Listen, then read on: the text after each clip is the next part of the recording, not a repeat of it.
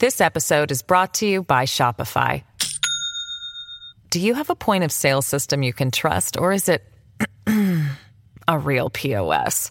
You need Shopify for retail. From accepting payments to managing inventory, Shopify POS has everything you need to sell in person. Go to shopify.com slash system, all lowercase, to take your retail business to the next level today. That's shopify.com slash system. With the Lucky Land slots, you can get lucky just about anywhere. This is your captain speaking. Uh, we've got clear runway and the weather's fine, but we're just going to circle up here a while and uh, get lucky. No, no, nothing like that. It's just these cash prizes add up quick. So I suggest you sit back, keep your tray table upright, and start getting lucky. Play for free at LuckyLandSlots.com. Are you feeling lucky? No purchase necessary. Void where prohibited by law. 18 plus terms and conditions apply. See website for details. Buenos días, Madre Esfera. Buenos días, Madre Esfera. Buenos días, Madre Esfera. Buenos días. Bienvenidos a nuestro podcast. Ya sabéis, el podcast de la comunidad de creadores de contenido sobre crianza Madre Esfera, en el que os traemos temazos como el de hoy. Es que estoy disfrutando ya desde antes de grabar Madre mía. por el invitado que nos, que nos visita hoy. Ramón Nogueras, es que me hace muchísima ilusión que estés hoy aquí con nosotros. Bienvenido, de verdad. Muchas gracias, muchas gracias. Un placer, un placer. Tampoco- Hablo mucho de, de ti, de tu, de tu libro en nuestros podcasts. Fíjate que podría parecer que no tiene nada que ver, pero eh, sí. Los No, no, padres claro. y las madres también creemos en mierdas. Creencias, creencias absurdas y sobre todas las cosas en cuanto a la conducta humana. Efectivamente, Ramón Nogueras es psicólogo, es eh, psicólogo por la Universidad de Granada. Voy a leer la descripción del librito, que para eso está. Máster en Dirección de Recursos Humanos por la Fundación ESNA. Ha trabajado como psicólogo en consulta privada, como consultor y formador en empresas y como docente universitario en psicología de las organizaciones. Desde hace más de una década se dedica a la divulgación acerca de la psicología, tratando de transmitir lo apasionante que es esta ciencia, así como a informar de la enorme cantidad de fraude y pseudociencia que hay en torno a la misma. Y como parte personal, reside en Barcelona con su esposa Victoria, sus dos hijas y sus gatos, haciendo bueno el dicho de que en casa del herrero, cuchillo de palo.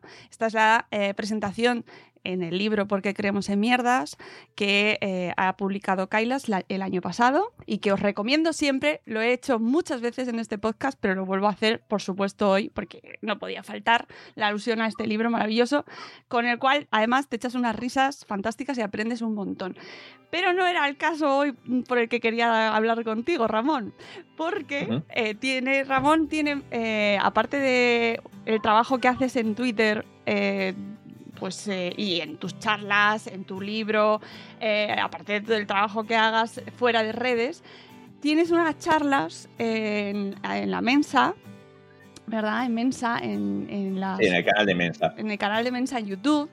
Y una de ellas me llamó poderosamente la atención porque justo yo me estaba leyendo ese libro, El mito de la educación, si no me equivoco, el mito de la educación, sí, Sí, el mito de la educación o el mito de la crianza, según el traductor que, que es de, que, que- que decida. de Judith Rich Harris. Y de repente me encontré con tu charla eh, y, y, claro, entré en ella y dije, pues esto lo tenemos que comentar aquí en este... Pues ya, ya, ya tienes valor, porque por desgracia el sonido de esa charla salió fatal y es difícil de escuchar y además es larga, son entre preguntas y demás casi dos horas y, y con un sonido que, que- que es atroz. Hay ratos en los que realmente es muy difícil. Bueno, no pasa nada. Estoy acostumbrada a escuchar podcasts que se oyen mucho peor. No, no hay problema ninguno. y el contenido es tan interesante, Ramón, y es tan... Muchas gracias. eh, explota tanto la cabeza a gente que nos dedicamos a hablar sobre crianza y sobre educación todos los días, que, que, por supuesto me parecía que teníamos que hablar de ello hoy. Lo primero es cómo llegas a, eh, a- a- bueno, pues a, a esa charla y por qué decides hacerla, que, que- por qué te parece tan relevante. Bueno, pues eh, a mí en psicología la verdad es que me interesa casi todo. Entonces, pues bueno, acabas leyendo un montón de cosas de muchas áreas. Soy muy generalista y, y entonces, pues eso quiere decir que un día estás leyendo sobre psicología social, que es de lo que tratan muchas de las charlas que he dado, o está leyendo sobre, sobre psicología clínica, o está leyendo sobre análisis de conducta, o está leyendo sobre experimental o neurociencia, o lo que sea. Y. A la que rayo acaba de pegar. Eh, y, y no me acuerdo cómo, o sea, pues un enlace de un enlace de un enlace, eh, pues lees esto. Y dije, hostia, qué cosa tan interesante, ¿no? Y en aquel momento estaba escribiendo el libro y estaba buscando furiosamente algo con lo que eh, procrastinar escribir el libro. Está en la biblioteca pública de mi barrio, que es donde escribí la mayor parte del libro. Y, y entonces, pues dije, ay, pues voy a ver si está esto que estás en uno de los descansos y te voy a buscar algo con lo que perder el tiempo en vez de sentarme a escribir. Y entonces, pues lo encontré y lo tenían allí, lo tenían en la biblioteca de mi barrio. Entonces, pues eh, lo pedí y pedí el otro libro que ha escrito esta autora, que es No hay dos iguales, que hablamos precisamente sobre porque hay las diferencias, como dos hermanos que comparten una cierta cantidad, una cantidad elevada de genes y se han criado en un ambiente presumiblemente similar, pueden acabar siendo tan distintos, ¿no? Y lo leí y me pareció, la verdad, muy interesante. Tampoco los compro todos. Por ejemplo, en el libro de Harris se hace una descripción del conductismo de Skinner que es completamente incorrecta. Y además ella simpatiza con algunas tesis de la psicología evolucionista. Y a mí la psicología evolucionista eh, me parece una pseudociencia. Pero, pero, la parte en la que ella revisa la evidencia es muy sólida. Porque, claro, tenemos que entender que la parte central de este libro no es demostrar una tesis, al principio, la primera mitad. La primera mitad es decir, bueno, siempre damos por sentado esta tesis. La tesis es, los padres tienen un efecto decisivo en el desarrollo de la personalidad de, la personalidad de los niños. Vale, vamos a revisar la evidencia que hay dentro. La evidencia es ninguna. Ninguna. No la hay. Entonces luego ella, en la segunda parte, construye un modelo que dice, bueno, y si los padres no son, ¿tienes? Y entonces ella postula una teoría y aporta evidencia, que sí es interesante, de que en realidad este desarrollo se debe fundamentalmente, la parte que no viene de la genética de los padres, este desarrollo de la personalidad se debe a la interacción, a la socialización con otros niños. Y la verdad es que arma un edificio muy sólido y que posiblemente pues habrá cosas que se le podrán matizar y que se le matizarán, pero que en general, pues como mínimo merece darle una pensada. El caso es que lo leí, me gustó mucho y dije, hostia, esto me parece una idea interesantísima y además también de cara a la divulgación, pues también es interesante presentar estas cosas, ¿no? una de las grandes cosas que yo he disfrutado mucho eh, haciendo divulgación precisamente es coger ideas preconcebidas que la gente tiene sobre cómo funcionamos, sobre cómo el comportamiento humano y demostrar que es mentira. Porque, a ver, la psicología, tuve un profesor de psicología social en primero, Miguel Moya, que decía una cosa que era muy, que me hacía mucha gracia. Decía, la psicología social, la mitad de los descubrimientos son de cajón. Pero claro, las cosas que son de cajón hay que investigarlas, hay que demostrarlas y claro, el que las demuestra es el que se ve el mérito. Porque es que la otra mitad de cosas que parecen de cajón no lo son. Y cuando las investigas te llevas también un susto. Entonces, yo creo que la gracia precisamente es explicarle a la gente hasta qué punto, los, cómo pensamos que, nos comportamos, a veces pues no coincide con la realidad, porque ya acabo la, turra esta que te estoy dando. Eh, creo que uno de los problemas que tenemos en, psicología, más que en otras ciencias, es el hecho de que todo el mundo cree que comprende su conducta. Todo el mundo cree que comprende su conducta porque todo el mundo es capaz de generar explicaciones acerca de esa conducta. Yo hice esto porque. A veces no, a veces te quedas diciendo yo, ¿por qué coño he hecho esto? Pero la mayor parte del tiempo, pues tú tienes una idea y además, ojo, y muchas veces esa idea más o menos es acertada. Pero como no entendemos los mecanismos de las leyes del aprendizaje y además estamos muchas veces cegados por falsas ideas, como por ejemplo pues el inconsciente, que, existe un inconsciente y tú no sé qué, o los traumas infantiles o demás, pues entonces eh, nos encontramos allí muchas veces con que no somos capaces de explicar bien lo que pasa. Y a mí este tema me parece muy relevante porque además eh, la, paternidad y la maternidad es una cosa que se puede vivir con mucha ansiedad. Yo al menos, eh, con la segunda no tanto, pero con la primera pues sí, lo vivimos porque te preocupa mucho, lo estaré haciendo bien, eh, estaré haciendo algún mal sin saberlo, estaré causándole un daño irreparable, si en el futuro es una desgraciada será por mi culpa tal. Y entonces, esto yo creo que es un mensaje bonito, el tema de relájate, que no pintan nada. relájate, a ver, relájate que no pintan nada, se entiende, eh, dentro de una interacción normal entre padre e hijo, evidentemente, y lo digo varias veces en la charla porque parece que es que algún mermado va a sacar la idea de, ah, bueno, es que el psicólogo este dice que es que si le doy 100 pares de hostias a mi hijo todos los días no pasa nada, no le pegue al niño, coño, o sea, no, no se pega al niño, pero no se pega al niño porque no hay por qué pegar a un niño, no hay ninguna necesidad de pegar a un niño nunca, jamás en la vida. Y los niños pueden ser desquiciantes, lo que tú quieras, pero no. Lo que sí es cierto es que si no apunta a tu hijo extraescolares no va a ser tonto. Si tu hijo es tonto, es tonto. Y si no es tonto, no es tonto. Y, si, y tú no necesitas motivar a tu hijo ni nada. Tú necesitas dejar que tu hijo pruebe cosas y tu hijo ya encontrará lo que a él le interese. Y lo que a él le interese tiene cero que ver con lo que te interese a ti que a él le interese. Y así con todo. Entonces, ya es un trabajo estresante de por sí, porque pues tienes que, pues yo qué sé, mi hija hoy, la pequeña consiguió que el gato le haga sangre en la oreja a base de tocarle los cojones, bueno, los cojones, los ovarios a la gata, hasta que la gata la ha arañado. Entonces hemos tenido sangre y lágrimas y de todo. Es decir, ya es bastante trabajo tener que estar pendiente de esta gente que no tiene ningún sentido de la autoconservación. Como para encima de todo andar enmierdado pensando, ay Dios mío, se van a traumatizar porque es que no les di mm, suficiente amor, no sé qué. De hecho, es paradójico, ¿no? Es una de las grandes paradojas de nuestra sociedad actual. Tenemos más psicólogos que nunca, y se prescriben más fármacos que nunca, pero los índices de ansiedad y depresión no solo no mejoran, sino que van para arriba. En contra de la creencia popular, los padres pasamos ahora mucho más tiempo con nuestros hijos que antes. Y sin embargo, eso no parece que esté teniendo un efecto particularmente positivo, porque hasta hace cuatro días, literalmente, porque en parte yo me crié así, la crianza era una cuestión en la que una vez que el niño tenía una edad mínima, se le encalomaba a otros niños mayores y se criaba con otros niños. Y se criaban en la calle y se criaban pues, jugando en el campo donde fuera, y los niños a sus padres pues los veían para comer, para cenar y algún ratito que pasaban juntos y ya está.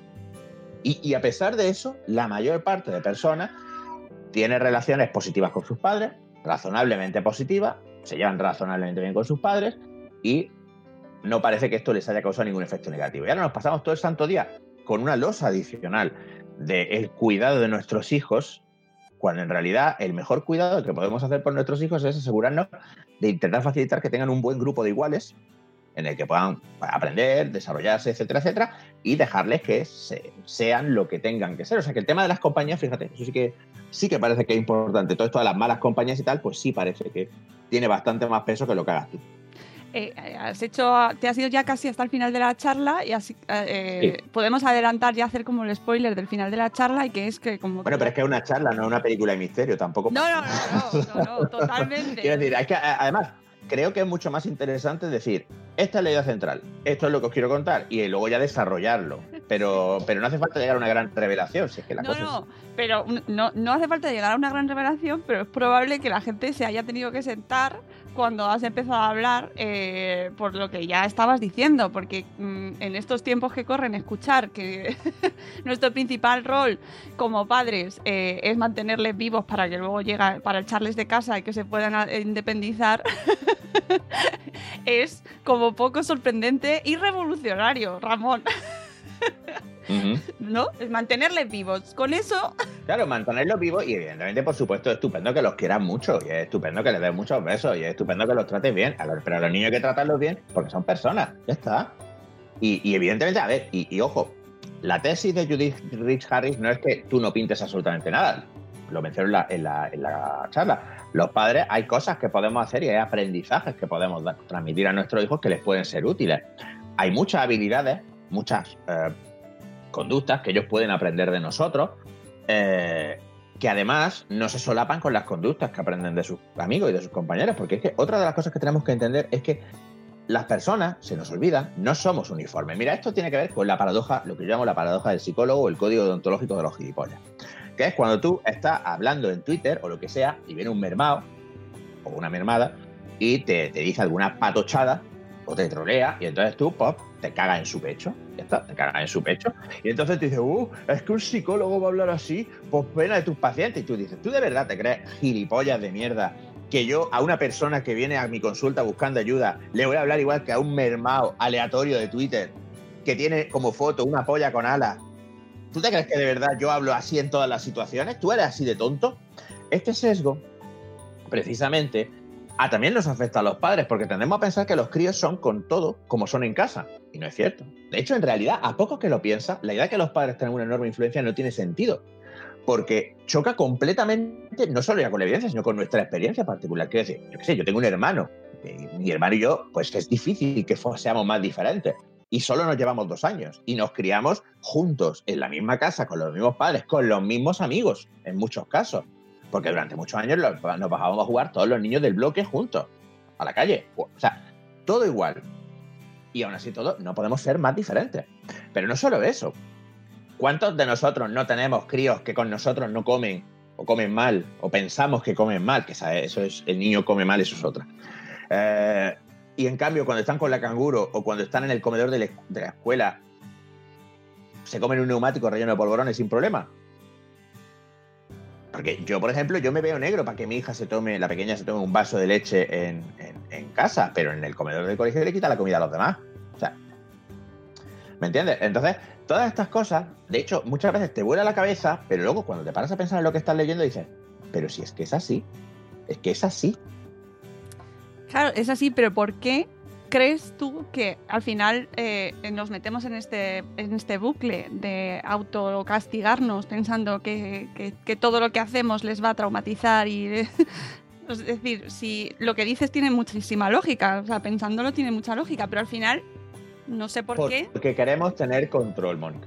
Porque, además, como mi hija mayor, por cierto, porque queremos tener control. Porque nos gustaría pensar que podemos hacer que nuestros hijos sean felices. Y es un pensamiento bonito, si es que es un pensamiento noble, no tiene nada de malo. Ojalá, ojalá yo pudiera garantizar que haciendo yo X y Z y que haciendo mi mujer X y Z, nuestras hijas van a ser felices. Vamos, firmo con sangre. Pero que yo quiera que las cosas sean así no significa que sean así.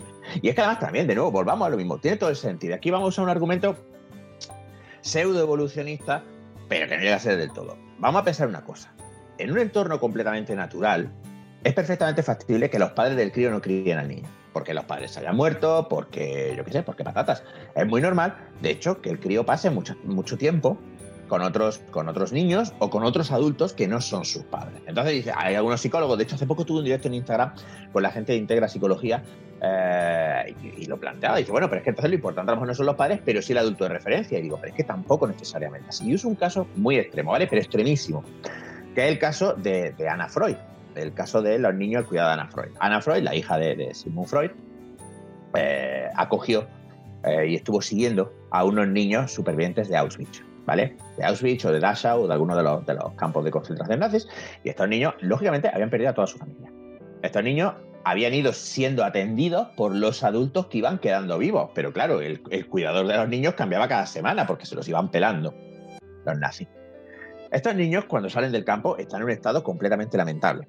Completamente lamentable. O sea, por supuesto, primero porque han experimentado cosas que que no, no podemos ni imaginar lo que esos niños han visto ni lo que han vivido. Y en segundo lugar, lo que sí observó Ana Freud y le llamó la atención era que esos niños eran terriblemente protectores entre sí.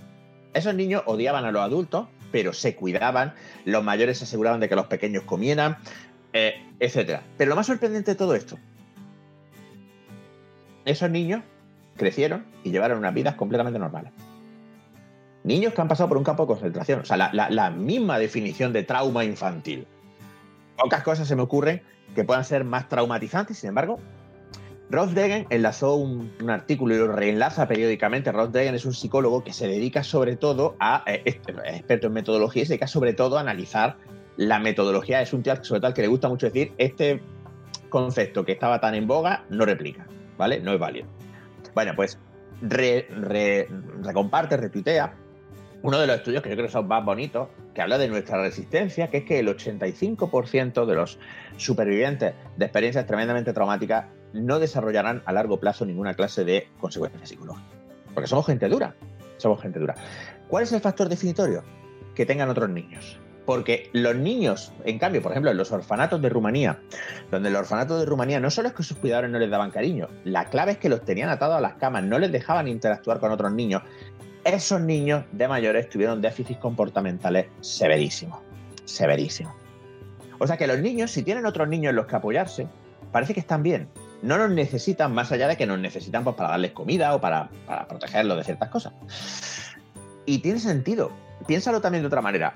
Nosotros no enseñamos a los niños a hacer cosas. La mayor parte del tiempo enseñamos a los niños a no hacer cosas. No cojas el cuchillo, no metas los dedos en el chufe, no te tire el agua por encima, no se suba al balcón. No, los niños no aprenden a hacer cosas con nosotros, porque ¿qué es lo que hace un niño? ¿Qué es lo que aprende un niño? ¿A tomar cerveza? ¿A fumar? ¿A hacer la declaración de la renta? ¿A trabajar? Los niños no aprenden esas cosas. ¿Los niños qué es lo que aprenden? Los niños aprenden a jugar, a pintar.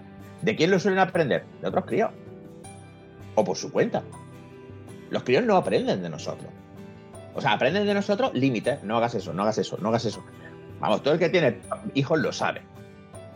¿Cuál es la frase que más frecuentemente le dice a un niño? Deja eso. No toques. Ven aquí, bájate. Tú no le enseñas al niño a cocinar. ¿Quién enseña a su niño con cuatro años a cocinar?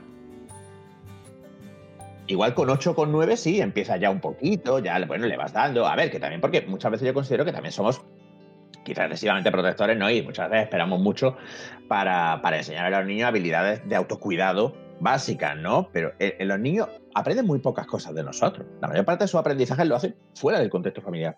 Bien porque sean aprendizajes académicos, que lo hacen en el colegio, o bien porque son aprendizajes sociales que los hacen con otros niños. O sea, ¿con quién aprende? ¿Cómo aprende un niño a relacionarse en grupo? Con otros niños, no le enseña a sus padres. Todo esto, yo creo que da este mensaje liberador de, a ver, está guay si quieres jugar un rato con tu hijo. Yo juego con mis hijas.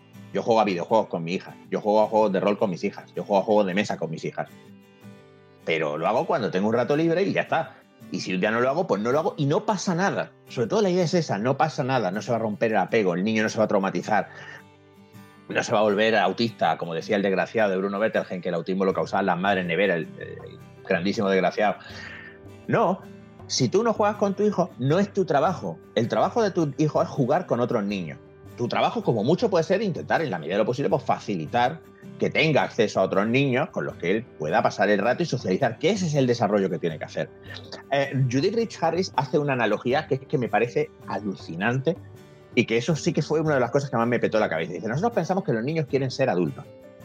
Y no es verdad, los niños no quieren ser adultos, los niños quieren ser niños exitosos, o sea, niños respetados, apreciados y valorados dentro del grupo. Es como si comparamos una cárcel en la que hay presos y hay guardias.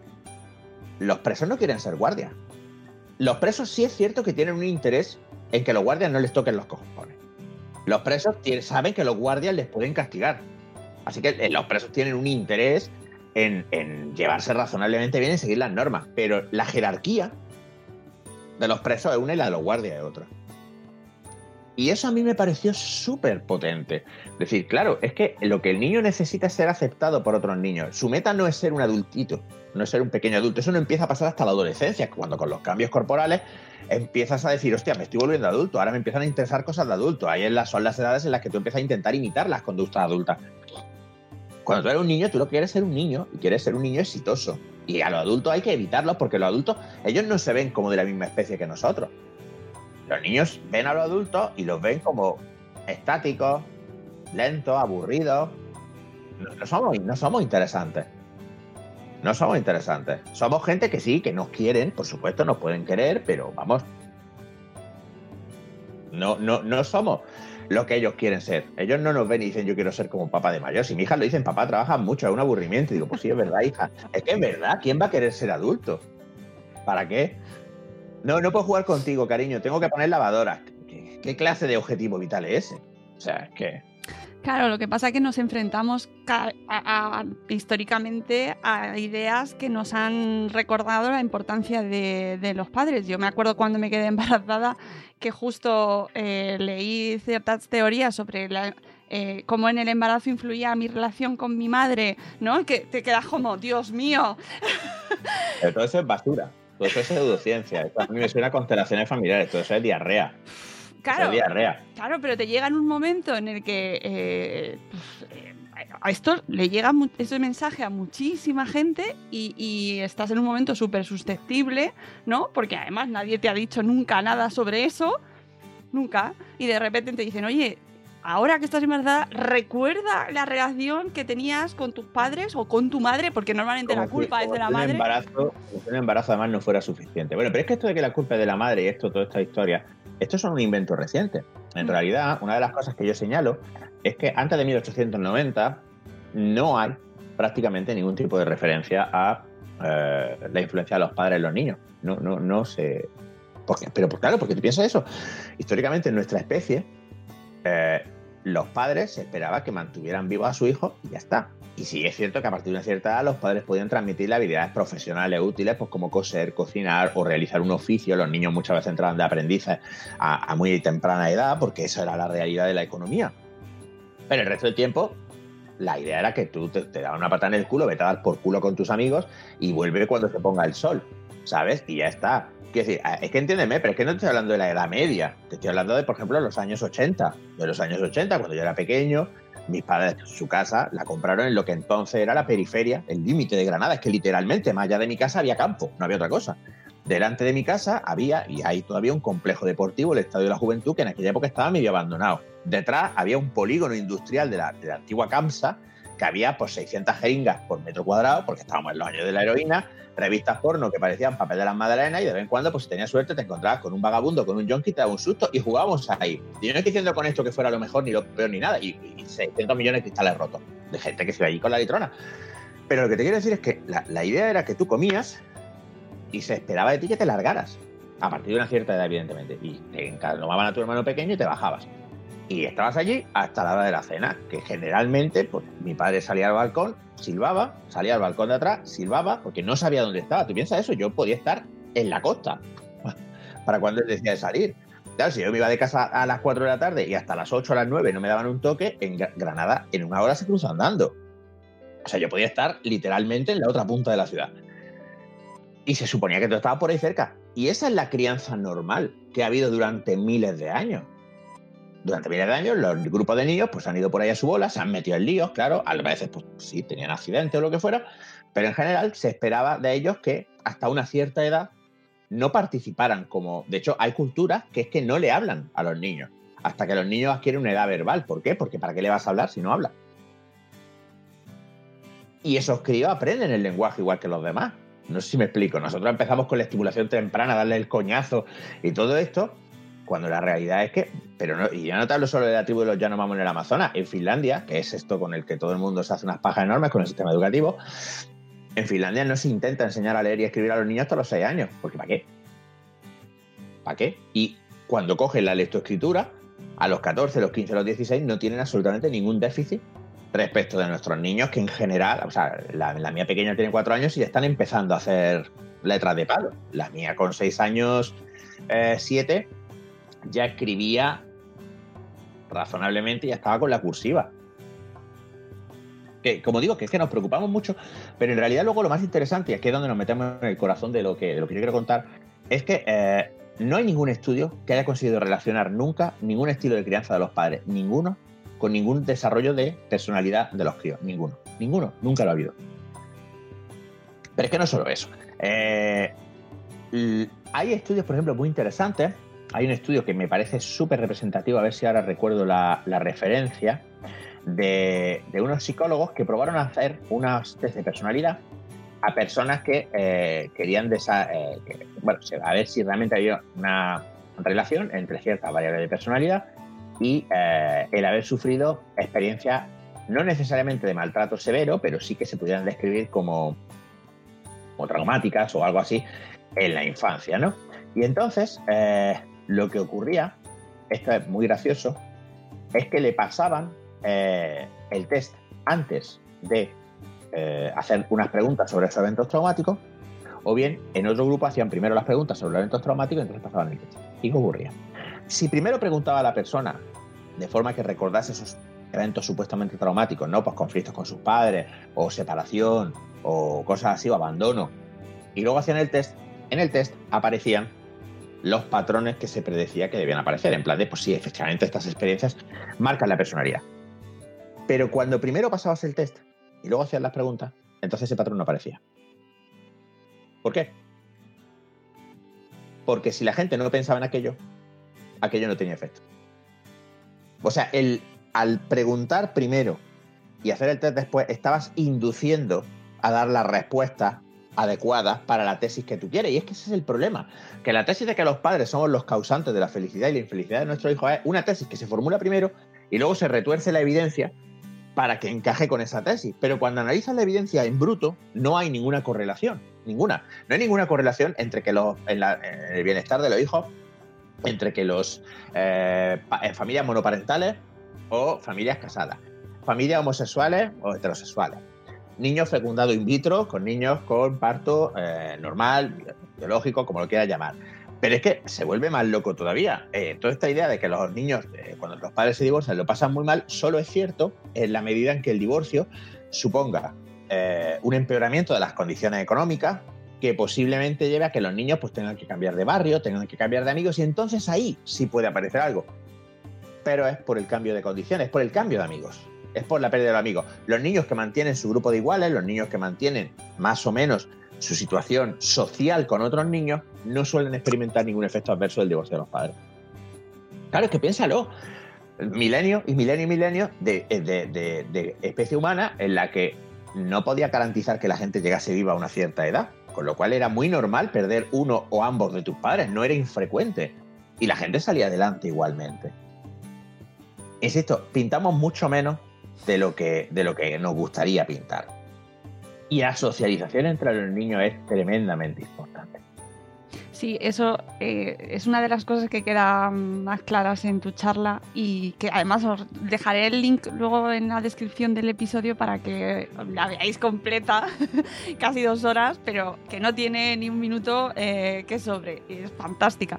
Eh, y también me llama mucho la atención cuando hablas de los estilos de crianza, por ejemplo, ¿no? porque es una cosa que nos preocupa mucho, ¿no? como elegir el estilo de crianza para que nuestros hijos se eduquen de la mejor manera, ¿no?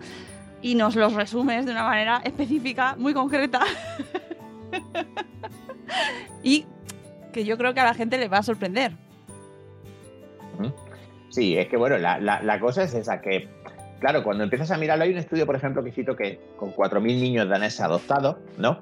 Y lo que hizo es que se, cruzó la información de dos variables. La primera, eh, sabemos que la, la variabilidad, y eso sí está demostrado, que la variabilidad en los rasgos de personalidad es un 50% genético. Esta es una contribución que hacemos los padres. O sea, el 50% de la personalidad de nuestro hijo se debe a los genes que les transmitimos. Vale. Ahora, tenemos eso. Entonces decimos, vale, vamos a coger hijos de padres con antecedentes delictivos, porque podemos presuponer que puede haber una predisposición a ciertas conductas antisociales, y vamos a coger hijos de padres sin antecedentes delictivos. Y vamos a seguir su, desarrollo y vamos a ver a dónde van cuando son adoptados. Entonces, claro, algunos niños van a familias mm, que viven en barrios conflictivos y otras familias que viven en barrios no conflictivos. Familias con eh, comportamiento delictivo, familias sin comportamiento eh, delictivo. Pues, ¿qué es lo que pasó? Que el grupo que más a priori lo tenía chungo, ¿de acuerdo? Que fue el, el grupo hijos de personas con antecedentes delictivos que acaban adoptados por personas con conductas delictivas, solo el 25% acabó cometiendo actos delictivos. ¿Por qué? Porque estaban en un buen barrio y se juntaban con niños que no tenían estas conductas. El 75% de los hijos de delincuentes criados por familias adoptivas con conductas delictivas, el 75% no delinquió. Fíjate, hijo de delincuentes criado por delincuentes y no eres delincuente. ¿Qué coño pintamos nosotros ahí? La variable que se encontró, y este estudio luego se replicó también en Brooklyn, se cogía a hijos de personas que vivían en, zonas muy malas de Brooklyn eh, y se las seguía cuando estas personas se trasladaban a, barrios mejores. Los padres seguían ejecutando conductas delictivas, pero en el momento en el que se cambiaban de barrio, los niños cambiaban de amigos, los niños dejaban de emitir esas conductas. La variable determinante era el barrio. El barrio. Entonces, tú eres padre, ¿quieres hacer algo bueno por tus hijos?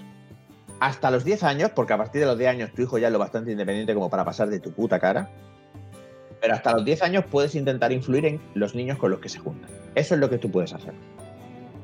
Puedes intentar enseñarles, ayudarles a que sean un poquito más autónomos, ayudarles a que adquieran habilidades de autocuidado, habilidades que les puedan ser útiles luego en su vida, al margen de las que aprendan con su niño. Pero no te tienes que preocupar de si es que jugué mucho, jugué poco, soy más introvertido, soy más extrovertido, soy más cariñoso, soy menos cariñoso. Está bien ser cariñoso con tu hijo, evidentemente, está estupendo y a los niños les gusta. Pero si no es tu forma de ser, tampoco estás causándole un daño al niño. O sea, la idea es desculpabilizar a, la paternidad, porque de verdad vivimos una época que además es especialmente hostil para esto. Porque, porque tenemos que compaginar que ahora ambos trabajan, todo el mundo tiene que trabajar, tiene que tener una carrera súper estupenda, además tenemos que ser padres súper estupendos, súper implicados, y la realidad es que nos estamos agotando, nos estamos reventando de agotamiento. Y precisamente esta charla pretendía ser una reflexión para ayudar a la gente a echar el freno y decir, a ver, dedícale a tu hijo el tiempo que buenamente pueda. Y ya. Dedícate tiempo a ti, que el niño no se va a traumatizar porque te dediques tiempo a ti. No pasa nada porque de vez en cuando cojas, dejes a los niños con una canguro y te vayas con tu pareja a dar una vuelta, a poneros como la greca o que durmáis fuera porque os vayáis a un hotel para poder follar en paz. Mejor. mejor para ti, mejor para vosotros y probablemente mejor para los niños también. No pasa nada por llevar a un niño a la guardería. La guardería son salud, pero no son salud porque el niño se vaya a, a desarrollar más rápido ni porque vaya a adquirir habilidades. No, es mejor porque a ti te deja más tranquilo. Ya está. Punto. Igual, ojo, tampoco hay ninguna ventaja especial en crear un niño en casa, que esta es otra, no, pero claro, se desarrolla un vínculo. No hay evidencia de eso. Ninguna.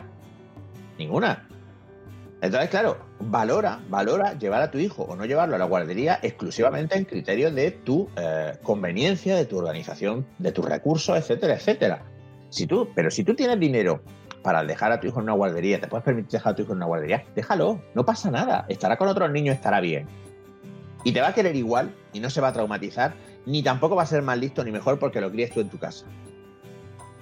Así que yo eh, a, nuestra primera hija la dejamos al cumplir el año en la guardería y con todo el remordimiento, todo el mal de corazón de hay que ver, Dios mío, yo me... Pero que llega un momento en el que no podíamos eh, trabajar y... Eh. A la segunda no la metimos con cuatro meses porque tuvo que operarse del corazón y hasta que no se operó y no se recuperó no pudo entrar en la guardería. Pero si no, yo con cuatro meses la metía en la, en la guardería. Porque mm, ya teníamos la experiencia de Mónica y veíamos que no había ningún perjuicio por tener a la niña en la guardería ocho horas con otros niños allí con sus cuidadores. La relación que tenemos con ella es fantástica y nuestra vida era mucho mejor. Y yo creo que ser un buen padre, como casi cualquier otra cosa, implica también cuidarse. Y no eres egoísta por decir, oye, voy a llevar a la niña a la guardería unas horas para poder tener yo un rato para trabajar a gusto o para, o para cuidarme a gusto si no estoy trabajando lo que sea. No, no hay ningún perjuicio psicológico para el niño. No usemos a los niños como excusa para machacarnos. A los niños no le hace ninguna falta. Si es que lo dices todo fenomenal, vamos.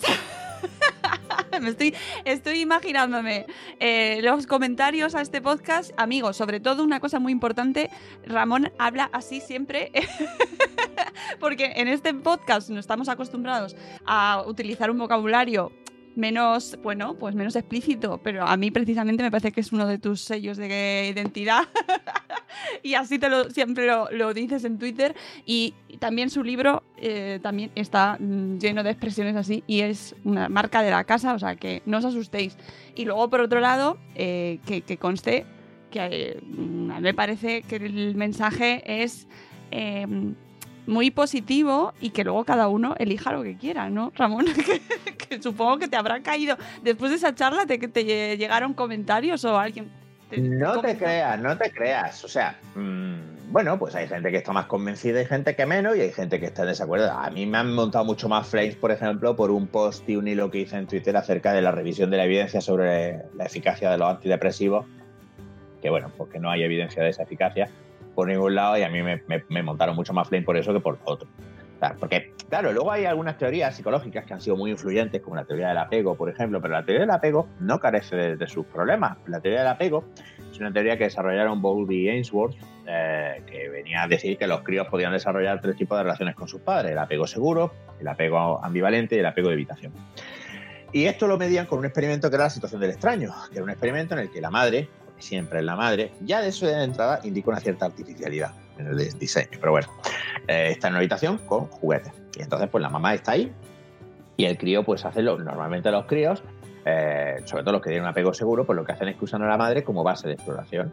O sea, el crío se aleja un poco, juguetea, trastea, pero de vez en cuando mira a ver si mamá está o no. Entonces la idea era, la madre en un momento dado sale de la habitación y entra un extraño y luego el extraño sale y vuelve a entrar la madre. Y es valorar las reacciones del niño eh, eh, con cada uno de esos cambios. Claro, el primer problema es que es una situación completamente artificial, no tiene nada que ver con el día a día de una madre con su hijo, un padre con su hijo. En segundo lugar, esa teoría luego se supone que se generalizaba a que ese apego sería una especie como de modelo para todas las relaciones futuras. Esto es, si tú has tenido un apego inseguro, un apego de evitación, pues serás una persona evitadora en tu relación El problema es que eso no se sostiene. De hecho, incluso algunos teóricos del apego que han tratado de defenderla, lo que han hecho es, irónicamente, debilitarla. Hay una neurocientífica que creo que se llama Susan Jones, Sue Jones o algo así, que tiene un libro, si me das un segundo, abro el Kindle y te lo, y te lo miro, ¿vale? Eh, que se tiene que ver sobre relaciones de pareja adultas, ¿vale?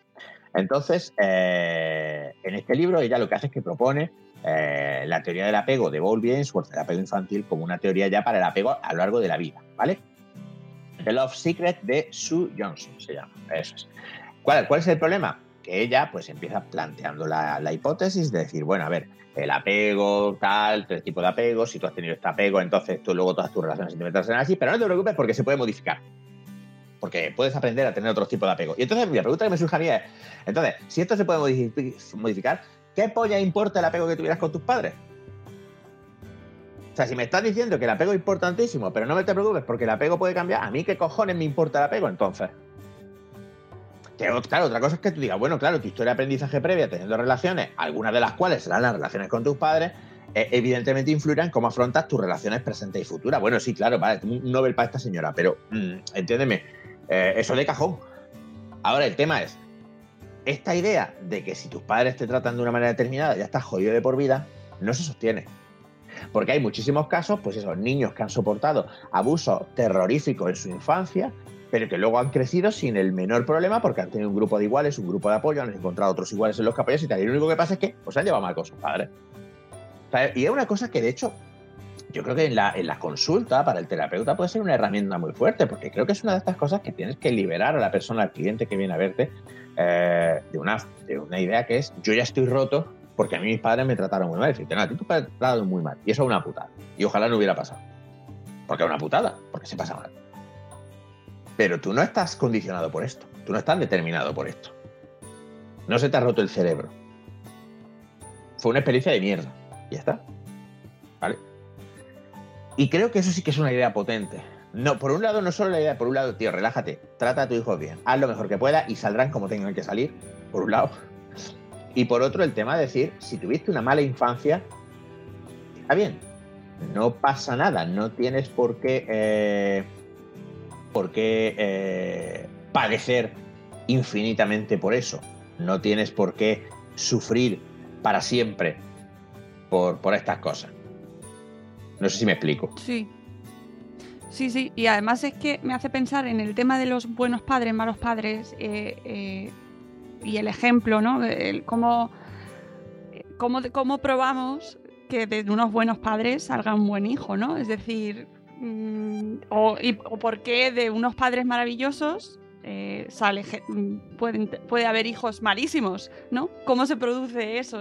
Darle vueltas a eso, porque asumimos como mensajes clarísimos el tema de, por supuesto, eh, cuanto mejor trates a tus hijos, más felices van a ser y mejores personas van a ser, pero no siempre pasa así. Es que no, no solo no, no, no ocurre. Claro, hay ejemplos que se citan. Por ejemplo, hay estudios que pretenden encontrar una relación entre eh, eh, ciertos patrones de apego y algunos trastornos de personalidad. Eh, como el trastorno límite de la personalidad, que es un patrón de emocionalidad muy inestable, eh, conductas muchas veces autodestructivas, una propensión altísima a la ansiedad, etcétera, etcétera, ¿no? Entonces, hay estudios que dicen, joder, es que el 90% de las personas con un trastorno límite de personalidad eh, tienen una mala relación con sus padres, el 90% de las personas con el trastorno límite. Lo que pasa es que yo y Rich Harris aquí señala una cosa que es muy jodida, muy jodida, pero que es necesario tener en cuenta.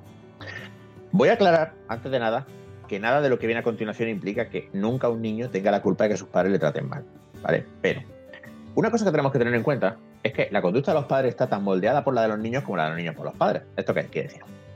Cuando hablamos de un estilo de crianza, en realidad estamos hablando de una entelequia, de una cosa que no existe. Porque el estilo de padre, de cada padre, con cada hijo, depende de cada hijo. Quiere decir, si tú tienes una niña o un niño, da igual, que es muy obediente, tú no te vas a comportar con ese niño de la misma forma que uno que sea menos obediente. Al que sea menos obediente le regañarán más que al que es más obediente. Al que sea más travieso le castigarán más. Pero ¿cuál es tu estilo? ¿El punitivo o el menos punitivo? ¿Tu estilo es castigar mucho o poco? No tienes un estilo. Tú tienes un estilo con cada niño. Harris, además, muestra algunos datos muy jodidos que dicen, por ejemplo, que los niños más feos tienen más posibilidades de sufrir maltrato. Pero es que, ojo, cuando estos niños son eh, apartados de sus padres y son puestos en hogares adoptivos, siguen teniendo más posibilidades de sufrir maltrato. Porque el atractivo de los niños correlaciona directamente con el trato que reciben. Los niños más guapos son tratados mejor. Es una putada. Claro, esto no quiere decir que esté justificado darle dos al niño porque sea más feo que un pie. A ver, evidentemente, pues si el niño es muy feo, pues bastante tiene con lo que tiene. Pero la realidad es que el comportamiento de los niños influye en el de los padres. Los padres reaccionamos al comportamiento de nuestro hijo igual que nuestro hijo reacciona al nuestro. Entonces, claro, no sabemos cuál es o si existe una causa biológica de los trastornos de personalidad. No sabemos, por ejemplo, en el caso del trastorno antisocial, lo que, habitualmente se confunde o se mezcla con la sesolapa, con la psicopatía. Eh, muchísimos niños eh, psicópatas torturan animales, hieren a otros niños, roban, eh, cometen todo tipo de barbaridades y sus padres son gente perfectamente normal. No existe una relación entre, guau, guau, guau, es que eres un psicópata porque tus padres, por mucho que diga Hollywood, no existe. Entonces, claro, cabe la posibilidad de que si los niños con un trastorno límite eran niños difíciles, sus padres reaccionaran con más frustración, con más ira y por tanto esos niños fueran más frecuentemente castigados, tuvieran más probabilidad de recibir castigos físicos, verbales, etcétera, etcétera, etcétera. Esto no les echarle la culpa a los niños, nunca. Lo que intento explicar es que esto es una interacción.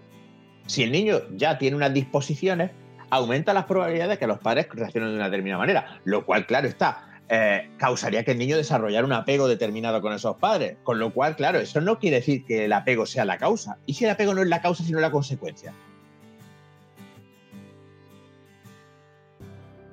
Entonces, claro, tú no le puedes echar la culpa a los padres de que el niño tenga un TLP. Tú le puedes echar la culpa a los padres de cómo han tratado al niño, pero no del TLP. Porque no lo sabemos. No lo sabemos. Porque también hay chicos y chicas que han tenido un trastorno límite de personalidad y vienen de familias perfectamente estructuradas, etcétera, el problema es ese que es que no, no hay una relación evidente. Y aparte, luego también lo que dice Judy Rich Harris, si te tienes que ir a niños con trastornos de personalidad para encontrar alguna posible influencia del estilo de crianza en el desarrollo de la personalidad, hostias, que tu tesis es una mierda. Para que tu tesis fuera válida, tu tesis tendría que ser válida en general. O sea, es decir, podemos demostrar que en el caso de la gran mayoría de las personas, el estilo de crianza de los padres tiende a eh, mover el desarrollo de la personalidad en una dirección. Pero eso no, ocurre, esa evidencia no está. De hecho, Ellen McCovey, una de las psicólogas más eh, relevantes en el campo de la psicología del desarrollo, acaba haciendo una revisión de 400 estudios, etcétera. También es verdad que hizo la revisión, la metió en un cajón y se olvidó de ella hasta después de jubilarse porque la pasta es la pasta, ¿vale? Las cosas son como son.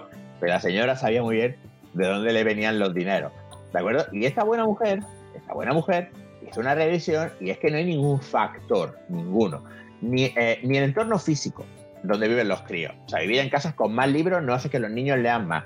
Ni las características de los padres, ni su nivel de educación, ni el tipo de relación de pareja que tenían, ni el orden de nacimiento, que esta es una hipótesis de un tío llamado Suloway que es estúpida. Eh, ni, ni, ni, nada, ni, ni, cosas como, por ejemplo, el estilo parental. Esto lo propuso Diana Baurin en los 60, que había como tres estilos, ¿no? El duro, el blando y el bien, básicamente. Es que se resume así. Pues nada, ni madres trabajadoras solteras, ni guardería o no guardería, ni que fueran familias, incluso las familias no convencionales, como por ejemplo familias poliamorosas, donde eh, hay más de un padre y una madre eh, conviviendo, tampoco, ni in vitro, ni homosexuales, ni ser hijo único tampoco. Nada, nada, nada, nada. Al final, la tesis de Judith Rich Harris es que la personalidad se, se configura eh, en un patrón que ella llama 50-0-50. 50%, genes de los padres, 0% influencia de los padres, 50% influencia de los iguales. Y es que la evidencia que presenta, como mínimo, se debe considerar. Hay experimentos con bebés, esto es una cosa que además me encanta, porque anda que no he perdido yo el tiempo con la, con la mayor cuando era bebé, jugando, pensando que es que la estaba ayudando a desarrollarse, porque decía, mira, mira cómo es para vida, mira cómo aprende. Hay unos experimentos preciosos de Robbie Collier que muestran que en cuanto los bebés juegan, con su mamá a un nivel que parece que es de un desarrollo superior al suyo y cuando la mamá se va vuelven a jugar a un nivel más bajo. Porque es contextual. La conducta del bebé, como la conducta de cualquier organismo, depende de su contexto. Entonces el bebé no es que se esté desarrollando y se esté volviendo más listo. Lo que pasa es que el bebé ha aprendido que con mamá tengo que hacer estas monerías para que mamá me refuerce con besitos y con cosas. Ya está. El bebé no tiene ni puta idea de lo que está haciendo. ¿Qué coño va a saber un bebé? Claro, el niño juega con su madre de modo más avanzado que con otros críos, pero tú pones a dos bebés juntos y ¿qué es lo que hacen? Pues hacer lo que hacen los bebés, coger cada uno sus cosas y pasar del otro. Ya está. Los niños no empiezan a jugar entre ellos realmente hasta casi los tres años. Cuando tú pones niños en una guardería, los niños no están jugando juntos, los niños están coexistiendo. Pero van cada uno a su puta bola. Eso te lo dice cualquier cría, cualquier eh, cuidador de guardería. Los críos no adquieren el acento ni el lenguaje de sus padres, adquieren el lenguaje de sus iguales. Esto se ve muchísimo, muy claro con los hijos de inmigrantes. Si los padres fuéramos tan decisivos, los niños adquirirían nuestro lenguaje. Mi hija nunca tendrá acento andaluz. Nunca. Nunca. Esa, es la puta vida. No ser que me las llevara, nos las lleváramos a Granada y ahora todavía las cogiéramos y tal, mi hija nunca hablará en acento andaluz por muy temprano que yo me levante. Y así con todo. Así con todo. Los críos aprenden de otros críos. Y los críos se desarrollan interactuando con otros críos. Los padres somos una influencia marginal. Una vez que echamos nuestro 50% de genes, ya poco podemos hacer, aparte de pues, mantenerlos con vida. Hmm. Claro, eh, eh, sí, lo de mantenerlos con vida, fundamental. Y luego, por supuesto, que ya eh, yéndonos así un poco hacia el final de tu charla, la, las cosas que sí que podemos hacer los padres, que antes las mencionabas, pero que me gustaría insistir para que la gente que ha llegado hasta aquí Hombre, sí, que no si no es deprimente, cómo- ¿no? No sabe, ¿sabe? Ese 0% vale. no, que sí, que sí. Quedaos, quedaos, que podemos hacer cosas. Ah, Exactamente, vamos a ver. Cosas que se pueden hacer. Pues primero, les puedes enseñar a comportarse en casa. Y eso pues, parece que no, pero no es moco de pavo. O sea, que sí, enseñarle a comportarse en casa, por ejemplo, con un cierto orden, eh, una cierta limpieza, eh, habilidades de autocuidado, de limpiar, de ordenar, etcétera, pues son habilidades útiles que las pueden aprender de sus padres porque es el contexto. Es que, de nuevo, volvemos a lo mismo. Los niños pueden aprender de ti habilidades que sean útiles en contextos similares al tuyo. Entonces, pues si tú eres una persona, por ejemplo, que insiste en el orden, es posible que luego tu hijo trasladen ese comportamiento a su propia vida. Ojo, y tampoco necesariamente, porque pa, yo, ah, de hecho, estaba pensando en una de las personas más ordenadas que yo conozco, eh, que en su casa ella era considerada desordenada y de hecho el, orden pues lo acabó adquiriendo de una forma más tardía. Pero el caso es que esa habilidad la adquirió fundamentalmente en casa, esa no la pudo adquirir de su igual, evidentemente. En segundo lugar, eh, habilidades útiles, por ejemplo, pues ayudar a tus hijos a aprender idiomas. Eh, cuando apuntas a tus hijos a actividades deportivas, esas actividades, pues, pues habilidades pueden ser útiles para tu hijo fuera de casa y ahí tú puedes colaborar. Pero no son esenciales. No, no, no va a pasar nada. Es decir, yo aprendí inglés por mi cuenta. Pues mis padres no me llevaron extraescolares, pero, pero si los llevas, pues son habilidades útiles. En tercer lugar, sí es cierto, y eso sí tiene un cierto mérito la teoría del apego, de que es bueno tener una base de apego seguro. Eh, para la- las personas es reconfortante saber que tú tienes siempre la casa de tus padres o tienes siempre la posibilidad de volver a tus padres. Pero eso es simplemente bueno en la medida en la que a los seres humanos nos va bien tener eh, esa sensación de seguridad. Y luego hasta los 10 años, como decíamos antes, pues puedes intentar que tu hijo pues tenga unas compañías que sean positivas. Positivas para, para su desarrollo. Pero a partir de los 10 años no, ya eso no, no, no va a pasar. No, porque tú piensas eso. Hasta los niños se gustan y se buscan. Es que además los niños se gustan y se buscan. A los niños no les interesan los adultos. Los niños quieren otros niños. Con un año ya los niños se empiezan a sonreír y a buscarlo uno a los otros. Simplemente para estar juntos, pero a los tres años ya la separación materna no es problema. Que se hace mucho, uh, uh, uh, la adaptación a la guardería, uy, uy, la adaptación a P3, no sé qué. Mira, hay una imagen que la tengo clavadísima de cuando tuvimos que dejar en un casal de verano a, la mayor. Todavía no había nacido la pequeña, la mayor debía tener tres añitos o, dos, dos años, dos años, muy pequeña.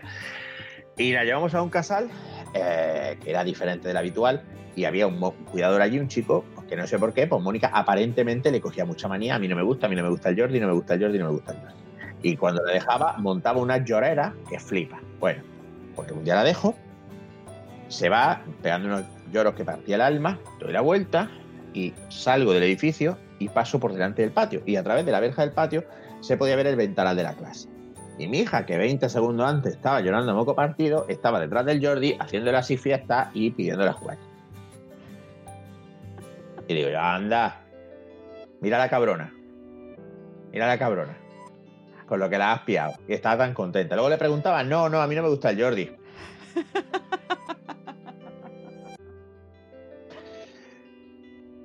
Y no pasa nada. A los tres años, la separación materna ya no es un problema. O sea, los críos dicen, mira, quédate aquí con esta persona un ratito y al crío le entra por un lado y sale por otro, le da igual.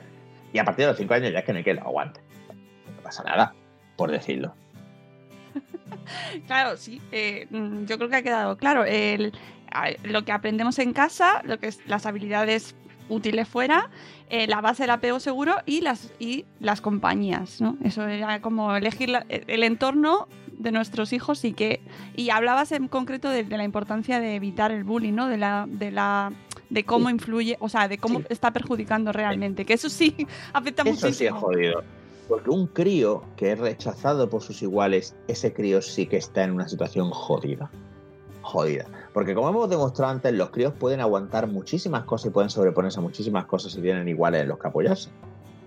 Pero para un crío verse completamente eh, abandonado por sus iguales, eso sí es una experiencia realmente terrible. Que además, fijaros, el cariño de los padres muchas veces no basta.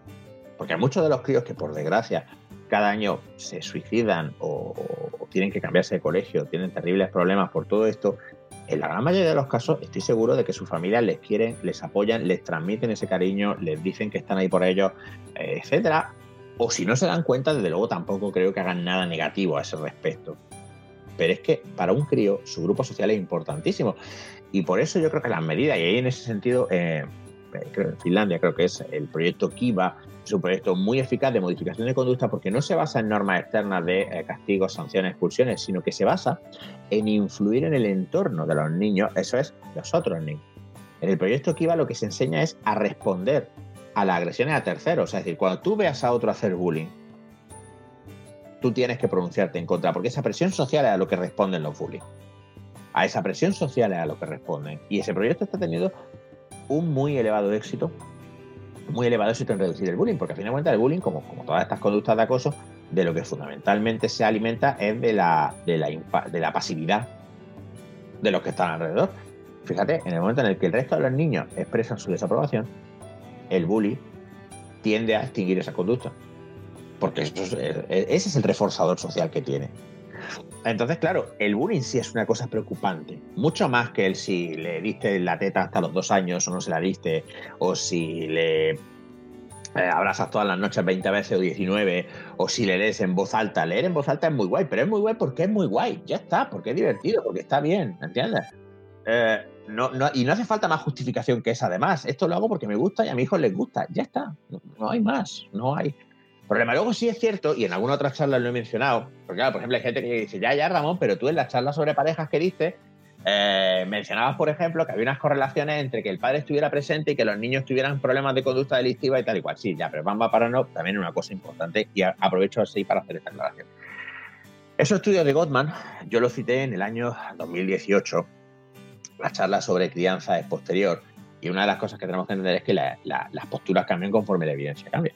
Entonces yo ahora mismo, si yo tuviera que volver a hacer la charla esta de las parejas, no haría, no añadiría ese, aporte. Está ahí, bueno, pues ahí está el vídeo, lo dejo y ya está.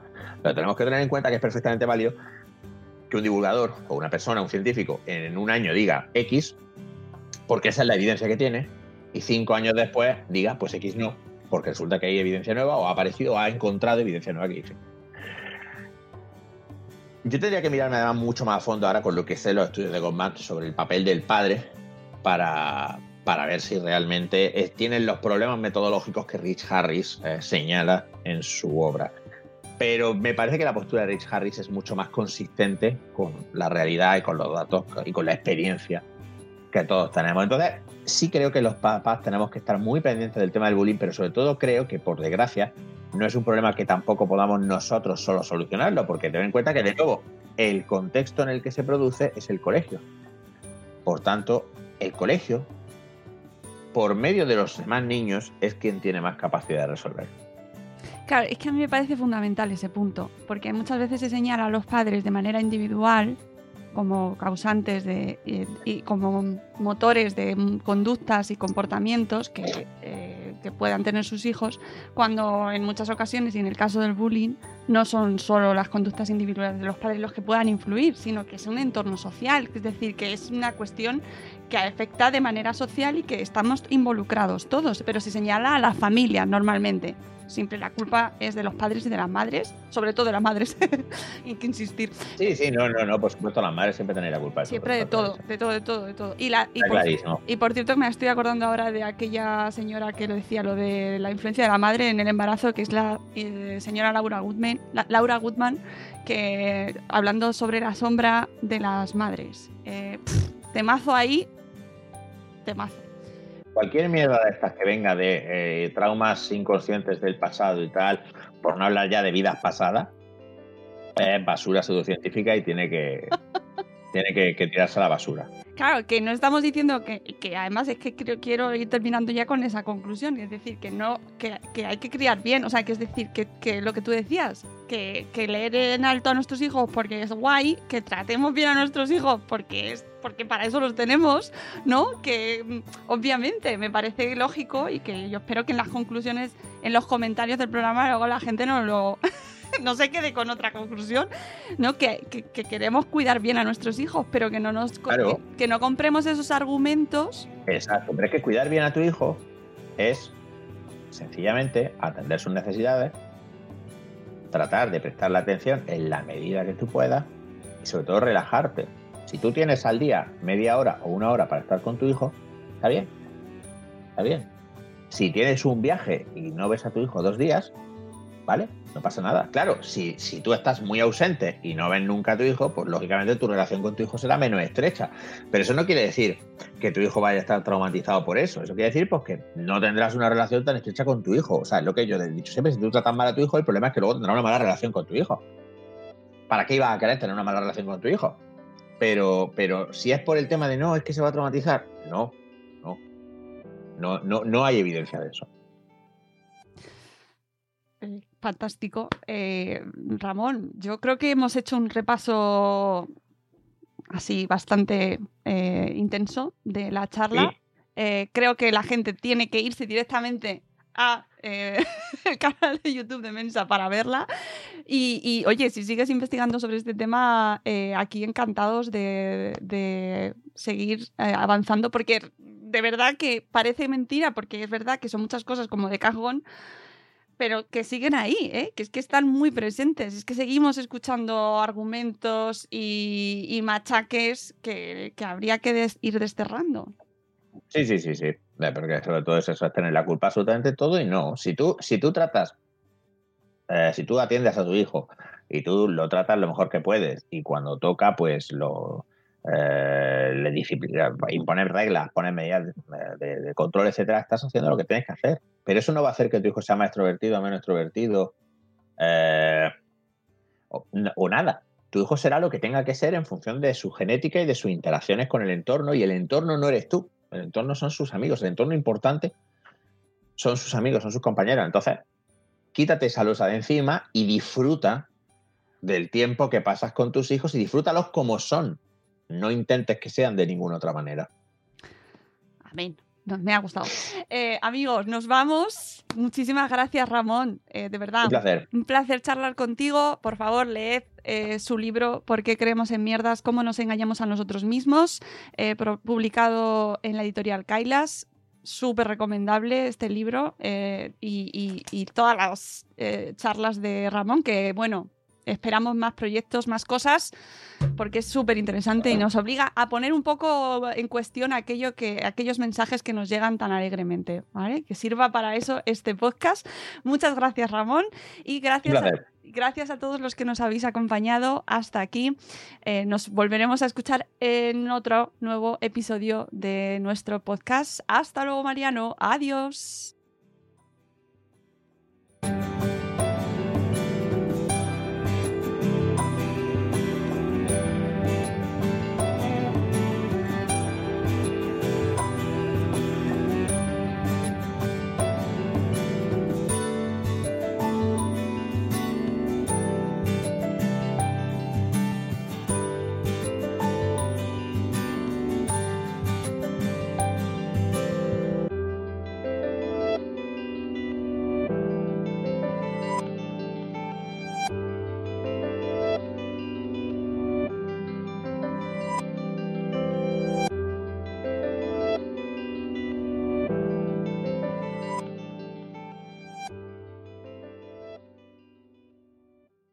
Hello, it is Ryan, and we could all use an extra bright spot in our day, couldn't we? Just to make up for things like sitting in traffic, doing the dishes, counting your steps, you know, all the mundane stuff. That is why I'm such a big fan of Chumba Casino. Chumba Casino has all your favorite social casino style games that you can play for free anytime, anywhere with daily bonuses. That should brighten your day a little.